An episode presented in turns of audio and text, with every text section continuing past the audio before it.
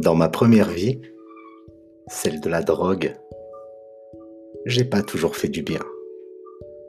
À mes yeux, c'est comme si j'avais contracté une dette envers moi-même, les autres et même l'univers. Cette introduction d'un menu de 3 ou 4 épisodes, je ne sais pas encore combien, symbolisera les amuse-gueules de ce festin, ou en d'autres mots, l'entrée en matière du concept de fleximalisme. Ce menu est le moyen que j'ai choisi pour vous expliquer clairement comment je compte payer ce que je dois.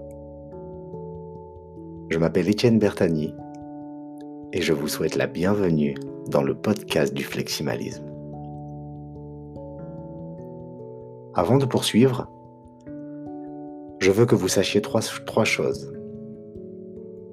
La première est que je souhaite vous remercier pour le temps que vous investissez dans l'écoute de cet audio.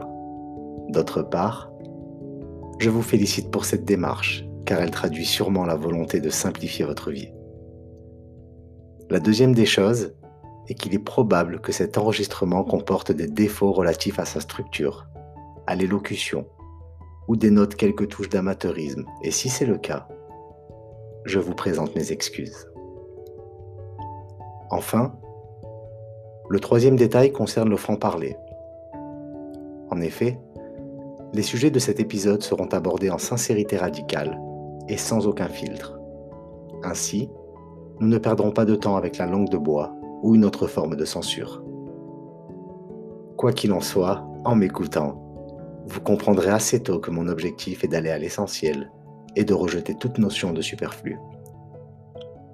Sans plus tarder, intéressons-nous aux faits. Dans l'introduction, j'ai mentionné ce que j'appelle ma première vie, celle de la drogue, et pour vous délivrer encore plus de détails, j'ai besoin de quelques minutes pour poser le cadre. Déscolarisé à 16 ans, puis happé par la polytoxicomanie, j'ai erré plus de 10 ans entre alcoolisme, cocaïne, régression sociale et stagnation intellectuelle. Fort heureusement, un minutieux travail d'introspection m'a permis de me sevrer de manière autodidacte et de me libérer des chaînes de mon asservissement. Au cours de ce travail, j'ai fait plusieurs découvertes que j'ai résumées en trois points et je vais me faire un malin plaisir de les partager avec vous. Petit 1. La dépendance, l'addiction ou l'aliénation, appelez ça comme vous voulez, à une drogue ne serait en fait qu'une question d'habitude. Et pour la désinstaller, un peu comme vous feriez avec une application ou un programme informatique, il s'agirait seulement de savoir comment l'identifier. Petit 2. Ensuite, vient la désintox, qui, toujours d'après moi, ne peut s'opérer uniquement si elle est corrélée avec une élévation de notre niveau de conscience. En d'autres termes, abolir une addiction pourrait se résumer à changer notre perception du monde mais je reviendrai plus en détail sur ces deux points un peu plus loin. Le petit 3. Maintenant que vous avez constaté que la consommation de drogue n'est plus alignée avec vos valeurs, et que vous avez atteint l'objectif de la désintox, vous savez qu'il vous reste encore une étape à franchir. Cette dernière consiste tout simplement à ne pas refuter. Je précise que le terme d'addiction employé ici l'est au sens large. En substance, il concerne la drogue, cocaïne, cannabis, cigarettes, etc., mais peut également être transposé à une addiction au shopping, à un amour possessif démesuré ou à une autre forme d'aliénation, ou pas. Revenons maintenant sur les deux premiers points ceux de la dépendance et de la désintox. Il est probable que ces deux états d'être, le troisième n'étant pas écarté pour autant, soient seulement entretenus par notre cerveau. Cela signifie, entre autres, que notre cerveau est en mesure de créer le besoin de l'addiction en se basant sur l'habitude, un événement en particulier, ou simplement sur la chronologie d'une journée. La cuite du samedi soir, la cigarette d'après-manger, ou le trait de cocaïne qui nous aide à tenir l'alcool, par exemple. Pour mieux illustrer cette définition, je vais vous lire un extrait du livre passionnant du docteur Joe Dispenza intitulé Le placebo, c'est vous. Ce dernier met en lumière le pouvoir des habitudes ainsi que l'importance de sortir de sa zone de confort pour pouvoir s'ouvrir au monde.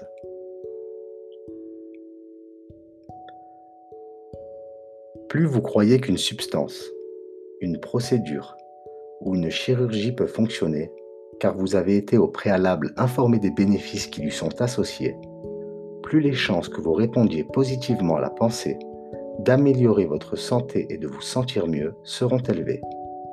Autrement dit, si vous accordez une signification particulière à une expérience humaine, un lieu ou un élément de votre environnement externe susceptible de vous aider à modifier votre environnement interne, vous serez certainement plus apte à modifier intentionnellement votre état intérieur par la santé, par la pensée seule. Si l'effet placebo procède d'une fonction voulant qu'une pensée puisse modifier la physiologie, l'esprit l'emportant sur la matière, peut-être devrions-nous alors examiner nos pensées et la façon dont elles interagissent sur notre cerveau et notre corps. Pour ce faire, commençons par nos propres pensées quotidiennes. Nous sommes des êtres pétris d'habitudes. Nous avons entre 60 000 et 70 000 pensées par jour et 90% d'entre elles sont parfaitement semblables à celles que nous avons eues le jour précédent. Chaque matin, nous nous réveillons du même côté du lit. Nous procédons à la même routine dans la salle de bain. Nous peignons nos cheveux de la même manière. Nous nous asseyons sur la même chaise pour prendre notre petit déjeuner.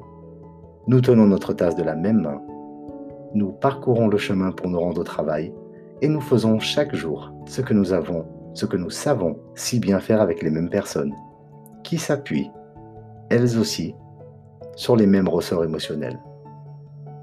Après le travail, nous nous dépêchons de rentrer à la maison pour lire nos courriels, puis nous nous dépêchons de préparer le souper pour pouvoir ensuite regarder nos émissions favorites à la télévision, puis nous nous dépêchons de nous brosser les dents avant d'aller nous coucher à heure fixe, en suivant exactement la même routine, et le lendemain, nous recommençons.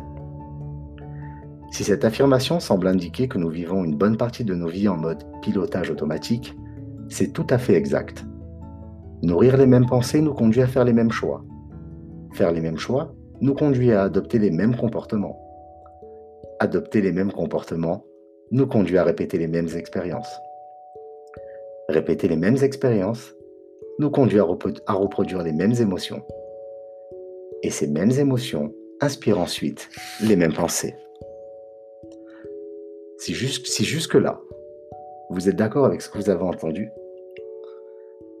nous pourrions alors avancer l'idée que ce sentiment familier que j'ai abondamment décrit, c'est vous, en fait. Soit votre identité, votre personnalité. Bref, votre état d'être. Et cet état, pour le moins confortable, est automatique et ne nécessite aucun effort. C'est un vous connu, qui, très franchement, vit dans le passé. Nous pourrions affirmer qu'à force de reproduire quotidiennement ce processus redondant, car vous vous réveillez le matin, puis vous anticipez et vous remémorez chaque jour ce sentiment du vous. Cet état d'être connu peut seulement générer les mêmes pensées qui vous influenceront et vous pousseront vers le même cycle automatique de choix, de comportement et d'expérience de façon à retrouver ce sentiment familier que vous pensez être vous. De la sorte, votre personnalité demeurera pour toujours inchangée. Si votre personnalité est ainsi, alors c'est votre personnalité qui crée votre réalité personnelle. C'est aussi simple que cela. Et votre personnalité est constituée de votre façon de penser, de votre façon d'agir et de votre façon de ressentir. En conséquence, vous, la personnalité, qui êtes en train d'écouter, avez créé une réalité personnelle qui, aujourd'hui, constitue votre vie. Cela signifie aussi que si vous voulez créer une nouvelle réalité personnelle, une nouvelle vie, vous devez d'abord examiner et réfléchir aux pensées qui sont les vôtres, puis les changer. Vous devrez d'abord prendre conscience des comportements inconscients que vous avez choisi de manifester et qui vous ont conduit aux mêmes expériences pour faire ensuite de nouveaux choix, entreprendre de nouvelles actions et créer de nouvelles expériences. Si vous comprenez ce modèle, vous acceptez sans doute le fait que vos nouvelles pensées vous conduiront à opérer de nouveaux choix.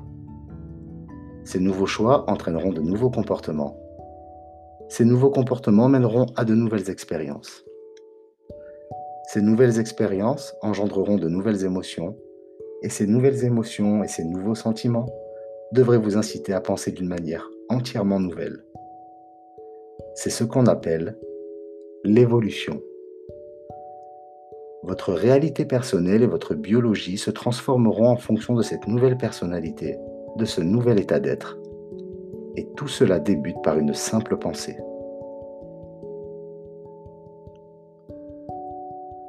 À présent, je vais vous parler de la rivière du changement. Ce concept consiste à, comprendre les comportements répétitifs et parfois nuisibles de notre inconscient ainsi, en les identifiant, vous découvrirez la, capacité de sortir de votre zone de confort et opérer un changement durable de votre vieil état d'être.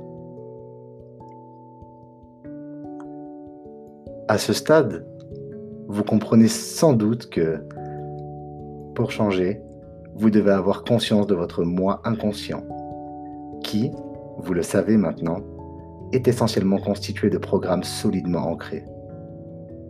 La partie la plus ardue de ce changement consiste à ne pas effectuer les mêmes choix que ceux que nous avons faits le jour précédent.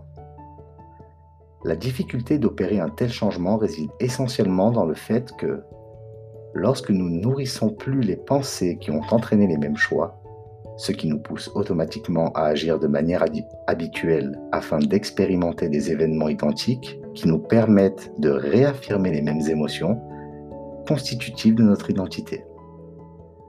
Nous nous sentons immédiatement mal à l'aise. Ce nouvel état d'être ne nous est pas familier. Cela ne nous semble pas vraiment normal.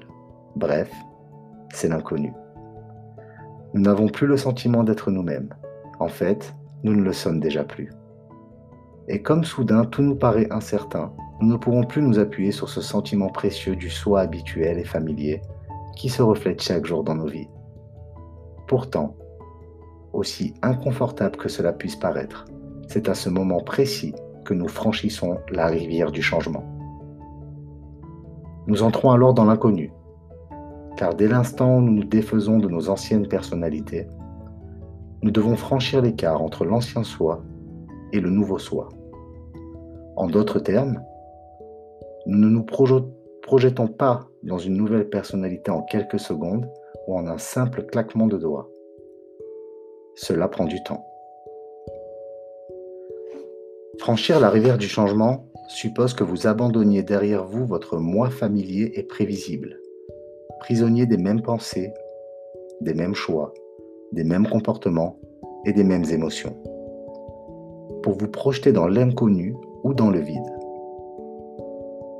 L'écart entre le vieux soi et le nouveau soi constitue la mort biologique de votre ancienne personnalité. Si le vieux soi doit mourir, vous devez alors créer un nouveau soi, riche de nouvelles pensées, de nouveaux choix, de nouveaux comportements et de nouvelles émotions. Pénétrer dans cette rivière du changement équivaut à embrasser un nouveau soi, imprévisible et étranger. L'inconnu est la seule dimension où vous pouvez inventer car vous ne pourrez jamais créer du neuf en vous fondant sur ce qui est connu et familier.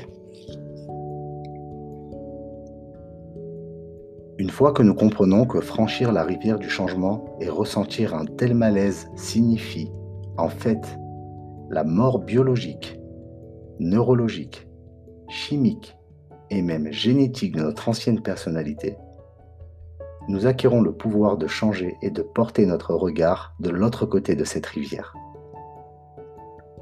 Certaines personnes qualifient cette expérience de nuit obscure de l'âme, comme le phénix qui renaît de ses cendres après s'être consumé sous l'effet de sa propre chaleur. L'ancienne personnalité doit mourir pour qu'une nouvelle puisse renaître. Naturellement, cela ne se fait pas sans heurts.